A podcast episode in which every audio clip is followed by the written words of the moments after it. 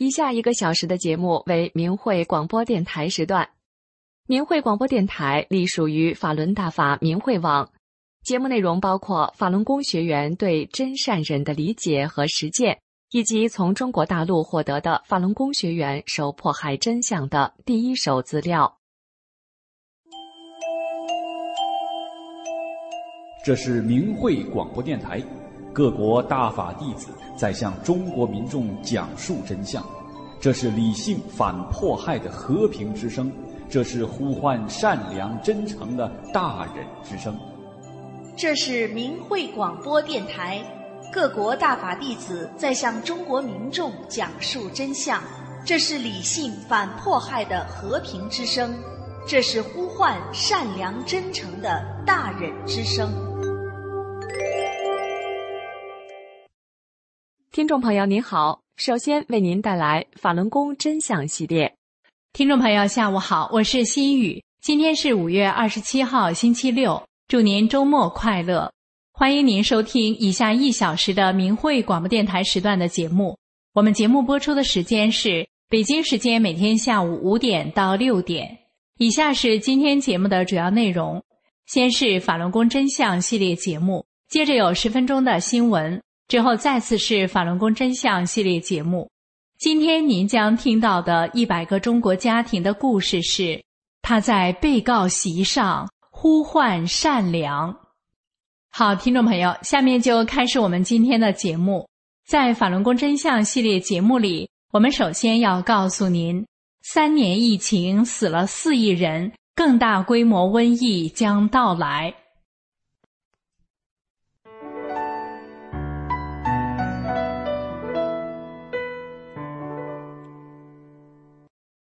听众朋友您好，这里是明慧广播电台法轮功真相节目。今天为您带来的是：三年疫情死了四亿人，更大规模瘟疫将到来。从二零二二年十二月七日疫情封控全面放开后，疫情海啸持续蔓延，全国各大城市的医院与火葬场尸体横陈，殡仪馆前大排长龙。甚至出现了火葬场一炉多尸，民众当街焚尸，大型食品冷库被用来存放海量的尸体，以及中共在多地大规模扩建殡仪设施的惨烈场景。而广大的农村地区，同一个村庄多家在同一天办丧事，也已经成为常态。很多地区新增添了大量的坟墓。由于中共极力掩盖染疫死亡人数，这场瘟疫到底有多少人丧生？外界从各个角度推测估算，都难以得到一个确切的数字。就在众说纷纭、莫衷一是的时候，二零二三年一月十五日，法轮大法创始人李洪志大师开示：三年多来，中共一直在掩盖疫情。中国的疫情已经死了四亿人。李洪志大师揭示出的天机，令世人感到震撼、震惊，因为这个死亡规模可以说超过了人类历史上任何一次的大瘟疫。事实上，二零二二年七月，上海公安局资料库泄露，引发了海内外舆论的关注和报道。而这个泄露出的资料库显示出，全国的人口大约只有九点七亿。另外，二零二一年，海外各大媒体报道，中共公安部内部数据显示，中国现存身份证只有大约七点八亿张，而全国十六岁以上的人口占比大约为百分之八十一，而在中国。只有达到十六岁的公民才会被强制申办身份证，那么按照这个比例来推算，可以得到全国人口总数为七点八亿除百分之八十一，约等九点六亿，这就跟上海公安局泄露的九点七亿人口吻合上了。也就是说，中国人口少了四亿这个真相。从多个角度都可以得到印证。那么，为什么有人感受不到死了那么多人呢？甚至对这个数字感到震惊呢？这主要有几个方面的原因。首先，中共极力隐瞒疫情中的死亡人数。中共搞的极端清零、极端风控，特别是在全国各地大规模的扩建方舱，强行打乱了社区的联系，切断人与人之间的交流。有的人在方舱里死了就被拉走了，甚至有的还没死就被拉走了。到底拉到哪儿去了，人们也不得而知。到底死了多少人，一般人很难知晓。有视频显示，一个新疆官员在开会时对内部人讲：“风控和清零才能掩盖真实的死亡人数，党说死几个，那就是几个。”另外，长达三年的时间跨度，将这场灾难的惨烈程度给稀释了。公开资料显示，全中国大约有三万八千七百七十四个乡镇。按三年一千零九十五天来算，四亿除一千零九十五天除三万八千七百七十四个乡镇，相当于平均每个乡镇每天死亡人数不到十个人。而一般说来，一个乡镇少则十几个村，多则数十个村，这意味着一个村平均好几天才会死一个人。这还是刨去了全国数百个大城市，只按农村来算的。要是算上城市里死的，农村可能平均半个月甚至更长时间才死一个人。因此，三年死四亿人，并不会有太明显的感觉。再一点，染疫死亡者的分布并不是非常均匀，这也会造成人们的感受不同。对一些地区来说，一个小区的老人都快死光了；有的地方一个村一天就死很多人，还有的一个家庭几天之内就死去好几个亲人。而对于另外一些地区来说，可能自己的楼层里或者街道上并没有出现大规模死人。作为被蒙蔽的民众来讲，只要事情没有发生在自己和亲友的身上，就不会有那种强烈的感觉。因此，信息的封闭以及灾难的不均匀分布，会造成人们出现一个国家两个世界的错觉。早在中共病毒爆发之初，李洪志大师就在《理性》一文中开示：中共病毒、武汉肺炎这样的瘟疫。是有目的、有目标而来的，他是来淘汰邪党分子的，与中共邪党走在一起的人的。确实的，自二零二二年十一月三十日，中共在人中的邪恶总代表江泽民死后，上天便开始了大规模清理中共成员。在这波疫情海啸中，我们可以看到。病毒如同长眼睛一般，直奔中共党员和亲共名人而来。疫情中的大量死者当中，很多都是中共高官、公检法司人员、文艺界红色名人、艺术家以及学术界的中共专家等。目前，中共病毒仍在加紧肆虐。在这个紧急关头，李洪志大师还开示。这波疫情结束的时候，中国会死五亿人。这意味着接下来的疫情还会带走一亿人。李洪志大师将这个宝贵的天机开示出来，这是上天在开恩，在慈悲挽救，好让迷中的世人能够有机会及时做出正确的选择。如果人心转变了。向善了，那么上天就很可能会网开一面，事情就有可能会向好的方向发展。李洪志大师还告诉弟子如何在危险中救人。李洪志大师说：“如讲真相、三退、真心念真言、都是最好的灵丹妙药，救人的办法。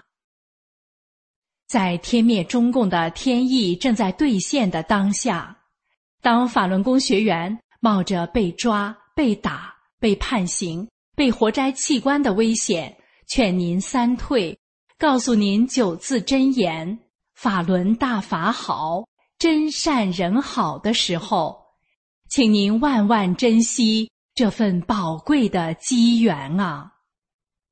祝愿您和家人。都能躲过瘟疫，平安走向美好的未来。听众朋友，这里是明慧广播电台的法轮功真相节目。以上为您带来的是：三年疫情死了四亿人，更大规模瘟疫将到来。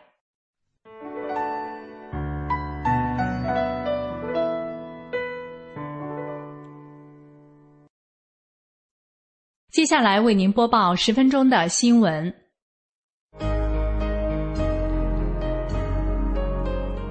欢迎收听明慧网报道的大陆消息。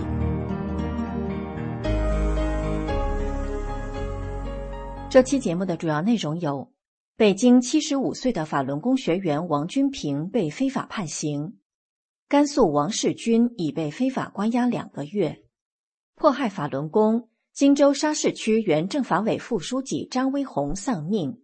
下面请听详细内容。据明慧网报道，北京市丰台区法轮功学员王军平女士被非法判刑后上诉，今年三月二十九日被北京市第二中级法院非法维持冤判三年，勒索罚金三千元。因医院体检不合格取保候审，王军平拒绝交罚款。现年七十五岁的王君平，以前是佛教居士。一九九九年，听人介绍法轮功是修佛的，又非常好，他立即表示我要修炼法轮功。修炼法轮功后，王君平明白了人的道德与健康的关系。要想好病、获得健康，就得做一个好人，自身的道德水平要提高上来。在练功中，王君平的身体得到了充分的调理与净化，无病一身轻，每天都沉浸在幸福中。一九九九年七月，中共迫害法轮功以后，王君平遭到了多次迫害。二零二零年十一月，在卢沟桥一处停车场，王君平向工作人员讲述法轮功真相，被受谎言毒害的人举报。北京市丰台区卢沟桥警察将王军平绑架，非法抄家，抄走很多私人物品。第二天，王军平被非法拘留，因检查身体不合格，被所谓的取保候审放回家。二零二一年二月，王军平被北京市丰台区检察院诬告到法院。五月十三日，他被丰台区法院非法开庭。王军平老人当庭为自己做了辩护，他说。法轮功没有组织，都是自己在家练功，不危害社会。他讲述了自己修炼法轮功后无病一身轻，法轮功教人真善忍，讲真相不是犯罪，宪法规定言论自由等。期间几次被法官胡春生打断，辩护律师为王君平老人做了无罪辩护。二零二二年十二月二十八日。王军平接到丰台区法院的非法判决书，被非法判三年，勒索罚金三千元。老人上诉，现得知北京市第二中级法院非法维持冤判。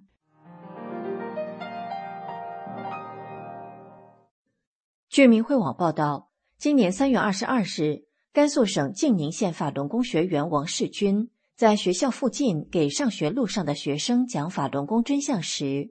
遭静宁县公安局国保大队警察绑架，目前他在静宁县看守所已被非法关押了两个月。王世军早年身体多病，于一九九四年开始修炼法轮功，一年后他的身体得到完全康复。他知道了怎样按照真善忍做一个好人。修炼法轮功让他处事祥和稳重，教学工作中能够待人一视同仁。善待学生，工作出色，得到师生家长的一致好评。自一九九九年七月，中共迫害法轮功的二十多年以来，王世军因为坚持给世人讲法轮大法真相而被多次绑架，曾经被劳教三年，被判刑四年，被拘留过数次，现在又要遭网判，家人急切的盼望王世军平安回家。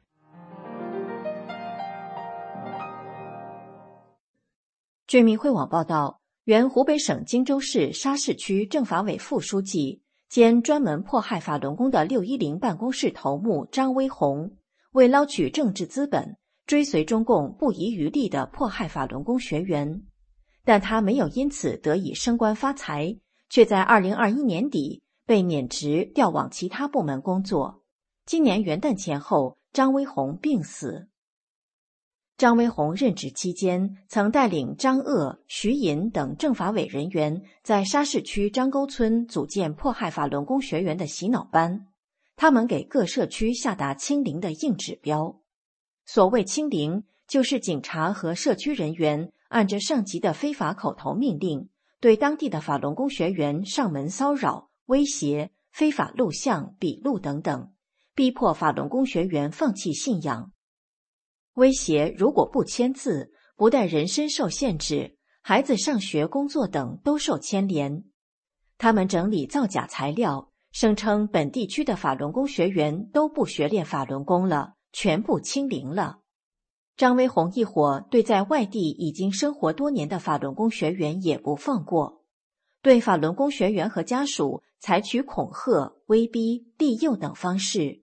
迫使善良的法轮功学员及家人无法正常生活，不放弃修炼的就直接送洗脑班，日夜迫害。沙市区所有的法轮功学员人人被骚扰。张威红还带人搞了污蔑法轮功的展板，为迫害造势，欺骗民众。张威红在沙市区六一零办公室任职的三年多时间里，法轮功学员雷云波被非法判刑六年。邓天玉被非法判刑五年，年近八十岁的少年被非法判刑三年，监外执行不久，又被张威红等强行送往汉口监狱迫害。王琼被非法判刑两年，马世军被非法判刑二十个月。然而，善恶有报是天理，张威红被免职和病死，或许是上天惩治恶人的一种方式。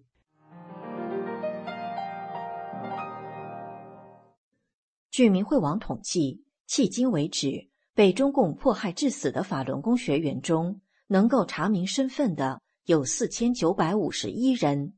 但由于信息封锁，尤其是中共掩盖活摘法轮功学员器官的罪行，法轮功学员因迫害而导致的实际死亡人数远远超过这个数字。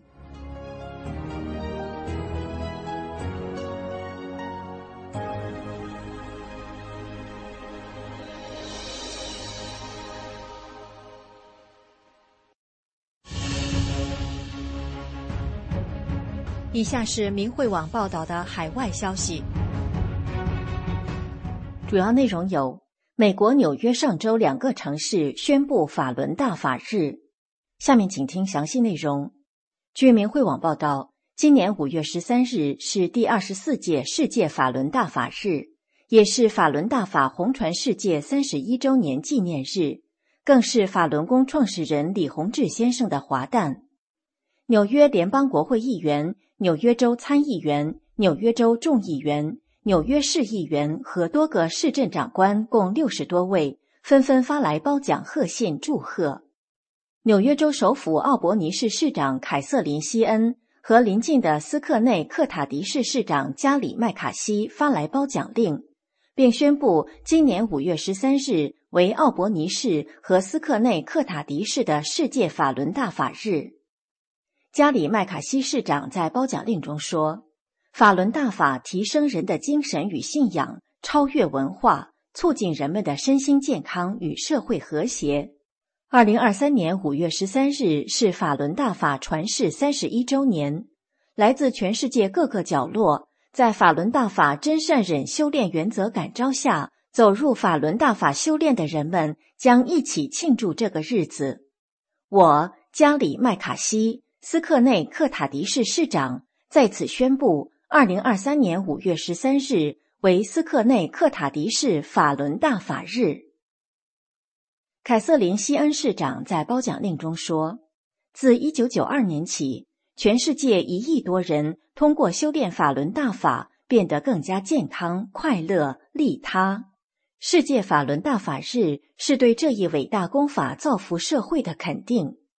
鉴于此，我西恩纽约州奥伯尼市市长宣布，2023年5月13日为奥伯尼市世界法轮大法日。”我恳请奥伯尼市居民和我一起肯定这一和平的修炼方法，祝愿所有法轮大法修炼者世界法轮大法日快乐，生活健康愉悦。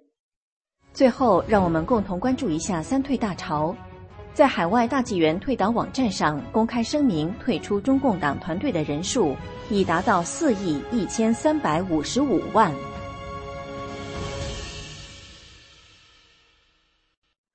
各位听众朋友，您正在收听的是明慧广播电台时段。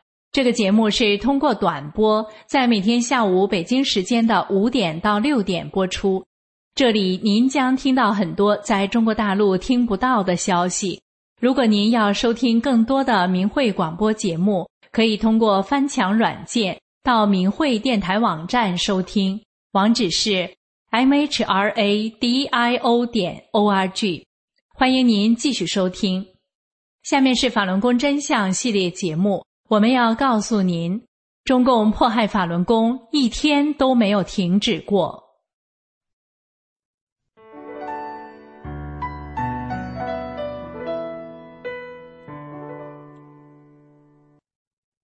听众朋友您好，这里是明慧广播电台法轮功真相系列。有一天，我给一位女士讲中共迫害法轮功的真相的时候，她问：“现在还有迫害吗？我怎么没听说呢？”我说：“一直都有，中共迫害法轮功从一九九九年到现在，一天都没有停止过。您没有听说，是因为中共自己也知道，迫害法轮功是不得民心的。”他们不敢把绑架、判刑法轮功学员的事公布于众，都是秘密进行的。二十三年来，中共用内部文件迫使各级官员和警察迫害法轮功。您知道吗？中共在监狱、看守所、劳教所、洗脑班等地方使用了上百种酷刑折磨法轮功学员，逼迫他们放弃信仰、真善忍。导致他们伤残、精神失常、被虐杀。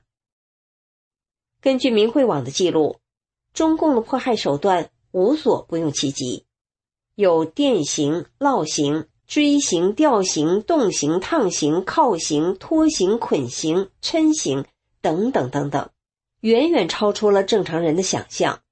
变态折磨还包括灌大粪、塞辣椒、不让睡觉、钉竹签、轮奸。等等，这些迫害今天还在发生着。就在二零二二年八月十五日，在澳大利亚维州中领馆前有一场新闻发布会，法轮功学员熊奇向民众诉说了他的妻子被迫害的经过。他的妻子江永琴是在二零二二年六月十二日被警察从吉林家中绑架走的，之后遭到一种叫做工具箱的酷刑。江永琴原来是浙江理工大学的优秀教师，是三个孩子的母亲。她被从家中绑架走后，被蒙上眼睛、戴上耳机，拉到一个秘密的地点。凶器说：“他们对我妻子启用了闻所未闻的酷刑，叫做工具箱。这个工具箱里面有牙签、器械、药瓶、电线、春药等恐怖刑具。”在新闻发布会上，熊奇说。他们往我妻子的鼻孔里喷芥末油，塞点燃后的香烟，塞到鼻腔里的烟断了一半，留在他的鼻腔里。后来那半截烟头从我妻子的喉咙里被咳了出来。见我的妻子不屈服，中共的酷刑专家指挥吉林省国宝警察动手性侵害，并用上某种仪器，即便发现我妻子来了月经。审讯专家仍然毫无人性的要求继续。凶器说：“省厅的专家在酷刑现场还说，如果不屈服，就把工具箱留下来，每天给江永琴来一遍。凶器在发言时一度哽咽，现场的民众很多人流下了眼泪。听众朋友，这就是近期发生的中共迫害法轮功学员的真实案例。今天的法轮功真相节目就到这里，以上为您带来的是中共迫害法轮功一天都没有停止过。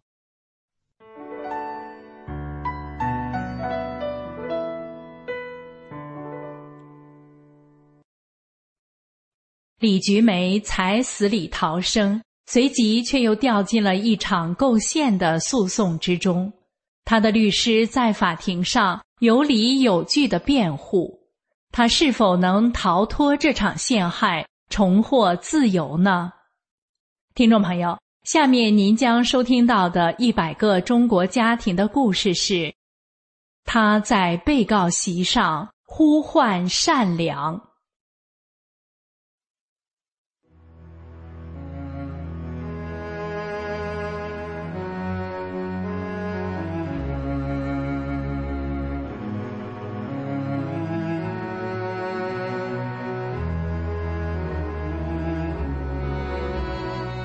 听众朋友您好，欢迎您收听明慧广播电台制作的纪实系列节目《一百个中国家庭的故事》。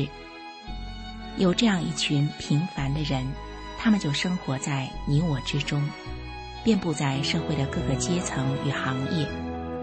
面对生活，他们真诚；面对名利，他们淡泊。但是这群人又如此的不平凡，因为他们所经历的曲折和磨难。远远超过一般人的想象。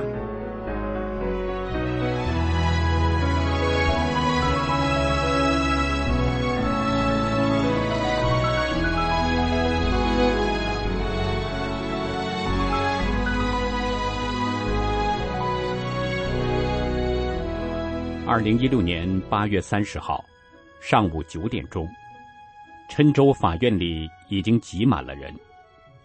郴州法院的建筑十分方正，里头光线明亮。但是在这样的环境里，却没有人感到放松，反而在心底有种说不清道不明的紧张。秋天的湖南仍维持着三十多度的高温，炎热让等待中的人群越感焦躁。这群形形色色的人，都是在等待着李菊梅的。上诉案开庭。被告人李菊梅是湖南郴州市嘉禾县人，出生在一九五七年，当年五十九岁。退休前，他是一名小学老师，深受学生和家长们的喜爱。他的案子已经经过了三次庭审，但每次都是无疾而终。在第三次的庭审里，控告律师拿不出新的证据。只反复强调李菊梅不认罪，要求法庭重判。审判长宣布了休庭，说等请示后再处理。之后，李菊梅被重判了七年有期徒刑，群众哗然。人们不服判决的结果，准备联署，要求法院重审并无罪释放李菊梅。最后，总计有一千六百七十人在联署书上签了名，声援李菊梅。李菊梅自己也申请了上诉。在众人的翘首期盼下，三个月后，这次李菊梅的上诉案终于要开庭了。还没有正式开庭，旁听席上已经坐满了听众，因为关注李菊梅的人实在太多，没有座位的。就站在庭外的窗户旁边听，他们在期待中担忧着，李菊梅到底会不会被无罪释放？开庭了，将近六十岁的李菊梅戴着手铐，由法警左右控制着走进会场。只见他的神态平和，声音清亮的喊道：“信仰无罪，法轮大法好。”喊声才落。法庭里外也随之传来许多“法轮大法好，真善人好”的喊声。李菊梅到场后，控方律师和辩护律师也纷纷准备就绪。审判长核对完当事人，便向全场宣布，李菊梅被控告的罪名是利用邪教破坏法律实施。然而，在场的人都明白，这个罪名不过是个借口，这只是一场报复，报复李菊梅控告江泽民的行动。原来，在李菊梅被无故抓捕的几个月前，二零一五年六月一号，李菊梅向最高检察院递交了一份刑事控告书，控告前总书记江泽民，要求追求其刑事责任。不只是李菊梅，光是他的家乡嘉禾县就有将近百人，也都陆续递交了控告书，控告的对象通通都是江泽民。这些如雪花般飞来的控告书，激怒了郴州市的政法委副书记李亚斌。李亚斌认为，李菊梅和嘉禾县民众的诉江行为，影响了他的仕途，恨得咬牙切齿。他多次在政法委会议上大骂李菊梅，还放下狠话，要搞出点名堂来。于是，嘉禾县参与诉江的民众被大量抓捕。李菊梅也是其中一个。在八月的某一天，李菊梅在公园里就被人带走了。听众朋友，您或许觉得奇怪，像李菊梅这样平凡的老太太，为什么要控告中共前总书记江泽民呢？那是因为在二零零九年时，她的丈夫郭慧生。被人闯入家中绑架，两个月后，郭慧生就被折磨致死。而犯下这些恶事的，正是由江泽民所一手组建、赋予权力的六一零办公室。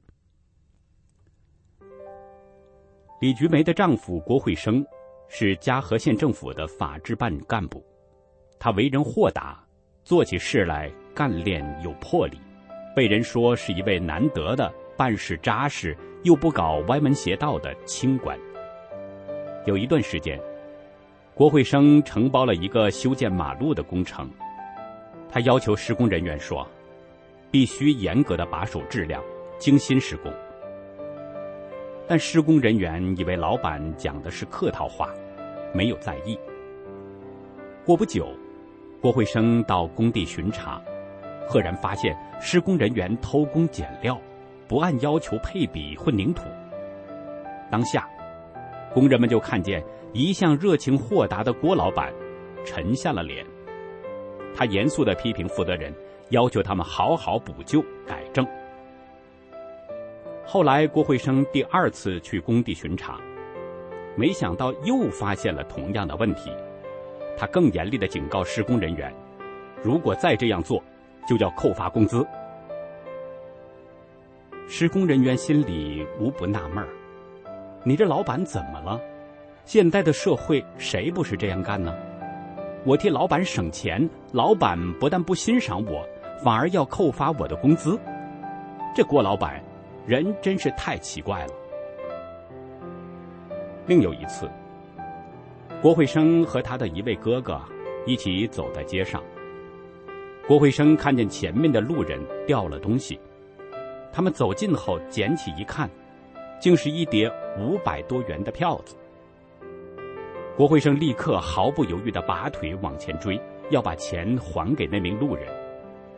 他的哥哥却在后面朝他喊：“不要追了，钱是我掉的，你给我吧。”郭慧生回答说：“这钱你不能要，我看到是前面那个人掉的。”郭慧生追上了那名粗心的路人。然后那人千恩万谢的走了。听众朋友，像郭慧生这样正直的人，然而却因为修炼法轮功和妻子李菊梅多次被抓捕、关进看守所、劳教所和洗脑班，在精神上和身体上都经历了非常多的折磨和迫害。二零零九年七月六号。嘉禾县有一名法轮功学员肖四兰遭到公安的非法抓捕，过程中肖四兰扭伤了右手，骨骼都错位了。但是公安仍把他非法关押在看守所里迫害，不让他得到有效的治疗。郭慧生和李菊梅听到消息后，很为肖四兰感到担忧。郭慧生冒着风险打电话给负责此事的公安局局长席小刚，向他说明情况。他和局长说明，法轮功是依照真善忍的标准修炼自己做好人的。而同样身为政府人员，郭慧生也理解席小刚可能身不由己。他善意的建议席小刚说：“善恶有报是天理，就算是上级下的命令，也应该依循自己的良心做事，这样才能为自己的人生、为自己的未来负责。”局长席小刚对郭慧生这通电话是连连附和。而且他还与郭慧生套近乎。在席小刚的追问下，郭慧生告诉了他自己的姓名和职务，并说以后多多联系。之后，郭慧生和妻子李菊梅还亲笔写了一封劝善信，连同一些法轮功真相资料寄给了席小刚。不幸的是，夫妻两人的善举。却被席小刚上报给了湖南省的六一零办公室。一个月后，晚上九点多钟，李菊梅和一名朋友正坐在公园的石凳上说话，突然间来了一群警察，二话不说，直接将他们绑架到了派出所。另一头，深夜一点钟左右，国安大队教导员带领着一群警察闯进李菊梅家。这些警察有的头戴钢盔，手拿电棒，全副武装，要强行进屋，但他们却没有出示任何的法律文件。挡在门口不让进的郭慧生被警察们击倒在地，警察还反绑他的双手，将他摁在地上殴打。这番动静惊扰到了附近的居民。郭慧生的侄女闻声赶到了叔叔家。侄女踹开门，就看见叔叔郭慧生被四名恶警压在地上，人已经没有了意识了。叔叔满头满脸都是鲜血。随后，满身血迹的郭慧生被一路抬进了派出所。已被绑架到派出所的李菊梅看着几名彪形大汉深夜里抬进一个人，仔细一看，这血淋淋的人居然是自己的丈夫。李菊梅当即就昏了过去。之后，在空无一人的郭慧生家，警察又非法抄家了两次。偷偷旁观的人看见警察抢走的东西足足装了六七袋。郭慧生二哥放在郭慧生家保管，准备以后拿来建房及装修的几十万元。警察走后，他回去查看，发现都没有了。郭慧生家中的所有贵重物品都被拿光了。郭慧生和李菊梅被绑架后，随即被关进看守所里迫害。一个星期后，李菊梅出现生命危险，被送进医院抢救。第二天早晨清醒后，又立刻被送回了看守所。两个月后，郭慧生在看守所里昏迷，生命垂危。他被送往医院抢救，检查过后发现他的脑部有淤血。经过手术治疗，郭慧生还是处于严重的昏迷状态中，除了有微弱的心跳外，没有任何体态意识，要靠吸氧维持生命。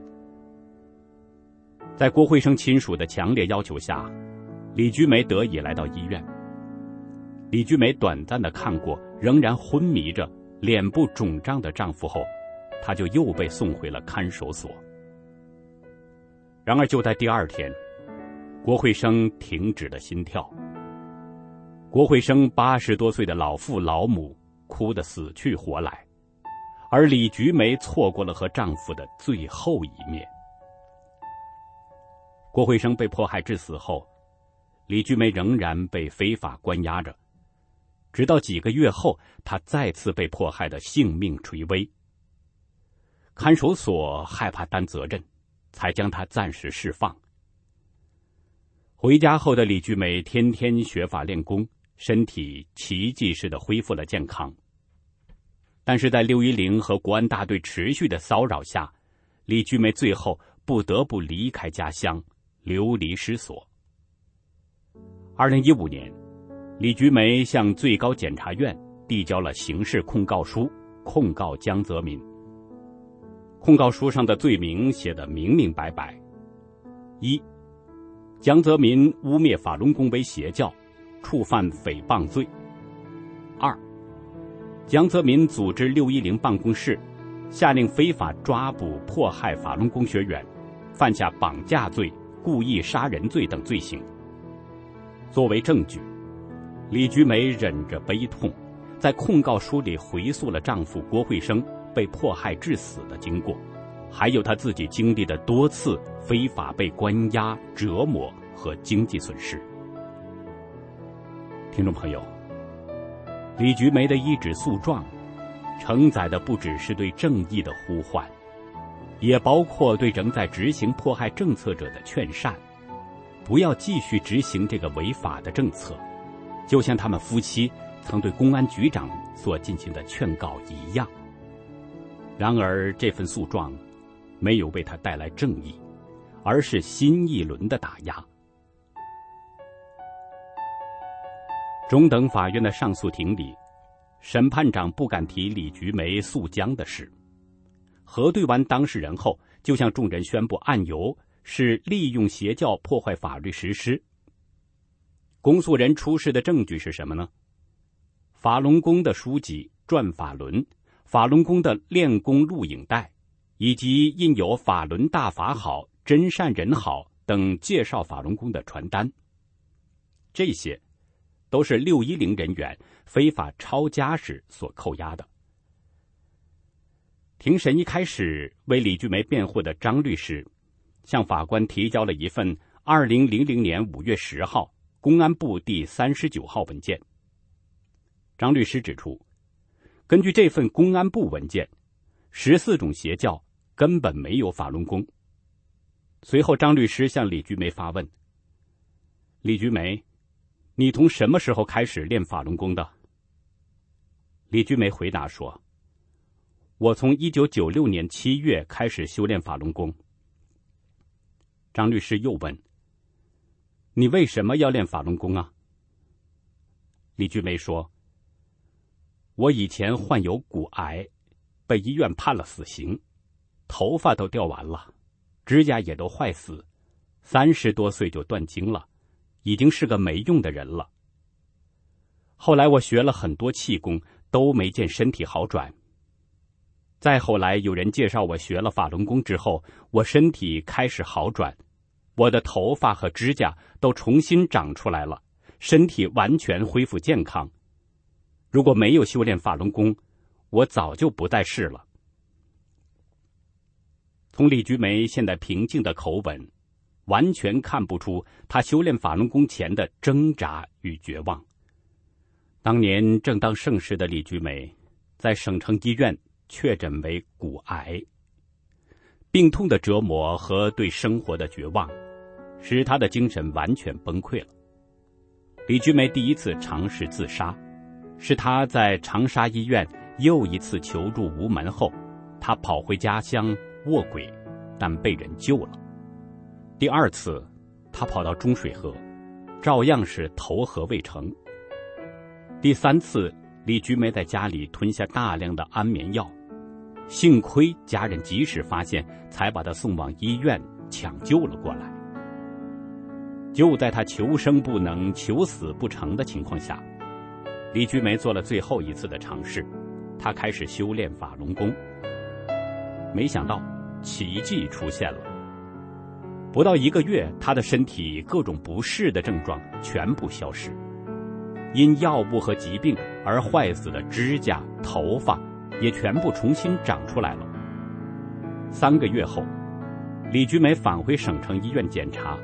她的身体各项指标都是正常，为李菊梅治疗的专家也感到非常不可思议。医生还请李菊梅把转法轮留给他。从此之后，李菊梅逢人就说是法轮大法救了我的命。认识他的人亲眼看见他的转变，也都说法轮大法好。法院在场的人听了李菊梅的故事都很感动，就连坐在律师对面的公诉人也认真的听着。从公诉人的神态可以看出，他也被这一个事实给震撼了。问完李菊梅的生平，张律师转而问说：“你是在什么情况下被公安抓走的？”李菊梅回答：“去年十月二十三号下午。”我正在公园里散步，突然来了两辆车，下来四个彪悍的男人，把我绑架上车。张律师继续问：“你当时在散步时还做了什么？”李菊梅回答：“我遇到我以前的学生，他很惊讶，呀，老师你身体好了。”我说：“是呀，我练法轮功练好了。”我就跟他讲了我的经历。和法轮功的美好。法庭里的李菊梅面色红润，精神奕奕，和当初生病时行销鼓励的样子简直是判若两人。更别提李菊梅将近六十岁了，看起来却像只有三十多岁的人一样。可以想见，他的学生见到老师现在这模样时，该会有多么的惊讶。张律师接着问李菊梅。你有没有使用暴力、强迫的方式让他人接受你的理念和观点？李菊梅坦荡的回答：“没有，我师傅教我按真善忍做人处事，怎么会使用暴力强迫他人呢？这与我的信仰相违背。”接下来，张律师以大篇幅的论述说明，利用邪教破坏法律实施，必须符合两点。一是组织和利用邪教组织，第二点是破坏了国家法律和行政法规的实施，这两者缺一不可。然而，就这第一点，从一开始提供的文件看，国家确认及公布的十四种邪教里根本没有法轮功，因为法轮功不是邪教，所以公诉人没有任何的证据。来证明李菊梅和哪个邪教组织有关系？张律师又问：“既然现实中现行的法律和司法组织都没有把法轮功定为邪教，那么为什么有人认为法轮功是邪教呢？”张律师紧接着对在场的人做了说明：真正首先把法轮功和邪教联系起来的是九九年十月。江泽民在接受法国《费加罗报》采访时说出法轮功是邪教，接着，《人民日报》就发新闻说法轮功是邪教。但是领导人的讲话不是法律，不能作为定案的依据，而新闻媒体的文章更不能作为定案依据。张律师从法律上驳斥了以参与邪教名义来抓捕法轮功学员，法轮功学员。享有公民有宗教信仰的自由的宪法保障。既然李菊梅没有参与邪教，那么她有没有破坏法律实施呢？同样的，在庭审中，公诉人没有出示李菊梅破坏了哪一部法律或行政法规的证据。张律师一针见血的点出，公诉人出示的证据与案件没有关联性。从扣押清单来看，转法轮和练功录影带都是教人向善的，与指控的罪名没有任何关系。转法轮这本书在九九年前更是人手一本，大街小巷到处都有的。至于说介绍法轮功的真相资料，就是像法轮大法好啊，真善人好，就是说这种资料口号，其实。向他人推荐和介绍法轮功，就像是商家散发宣传资料，向消费者宣传自己的产品和服务一样，在法律允许的范围之内，也没有触犯任何法律法条，所以公诉人控告李菊梅的罪名是根本没有办法成立的。张律师有条有理的阐述完李菊梅无罪的理由和法律依据后，他话锋一转。讲起了一个故事。一九九二年二月，正是柏林墙倒塌两年后，有一名东德的卫兵因为开枪杀死了企图越过柏林墙的青年而接受审判。那名东德卫兵英格·亨里奇在法庭上为自己辩护时说：“那个时候，我只是在遵循法律和执行上级的命令，根本没有选择的权利，罪不在己。”但法庭最终的判决是。开枪射杀无辜平民的卫兵亨里奇有罪，判处他三年半徒刑，不予假释。那时候，法官在法庭上对亨里奇是这么说的：“作为士兵，不执行上级命令是有罪的，但是枪打不准是无罪的。作为一个心智健全的人，此时此刻你有把枪口抬高一厘米的权利。”这是你应主动承担的良心义务。讲完故事，张律师再次开口说道：“刑法第二百五十一条规定，国家机关工作人员非法剥夺公民信仰自由，情节严重的，处两年以下有期徒刑。因此，以利用邪教破坏法律实施来构陷李菊梅，已经触犯了刑法第二百五十一条。”非法剥夺公民信仰自由罪，司法人员应以维护正义、良知、遵循善法做正确的判决。法轮功教人向善，以真善忍为准则，服役家庭社会，提升大众道德。因此，应当判决我的当事人李菊梅无罪释放。张律师话音刚落。全场顿时掌声雷动，久久不息。上诉案结束之后，李菊梅的家人们振奋的等待、期待着，等待着法院的通知。经过了将近一个月的等待，郴州市中级法院的通知终于到了。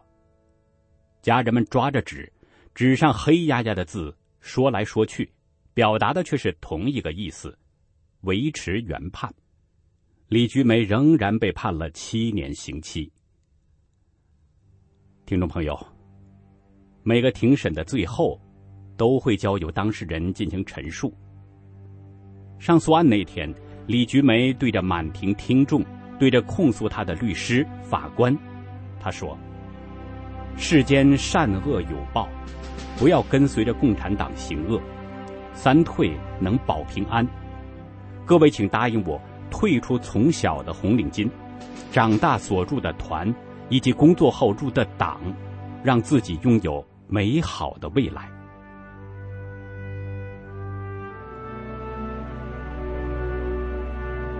人间的正义也许会迟到，在中共的镇压政策下，也许有些人依然缺乏勇气抗拒，而李菊梅她没有愤怒。也没有提及自己的无辜，他劝告着人们远离邪恶的中共。他在自己的危难中，仍然对法官、律师殷殷劝善，在善恶有报的天理下得以避难得福。这正是他修炼法轮大法后善良境界的体现。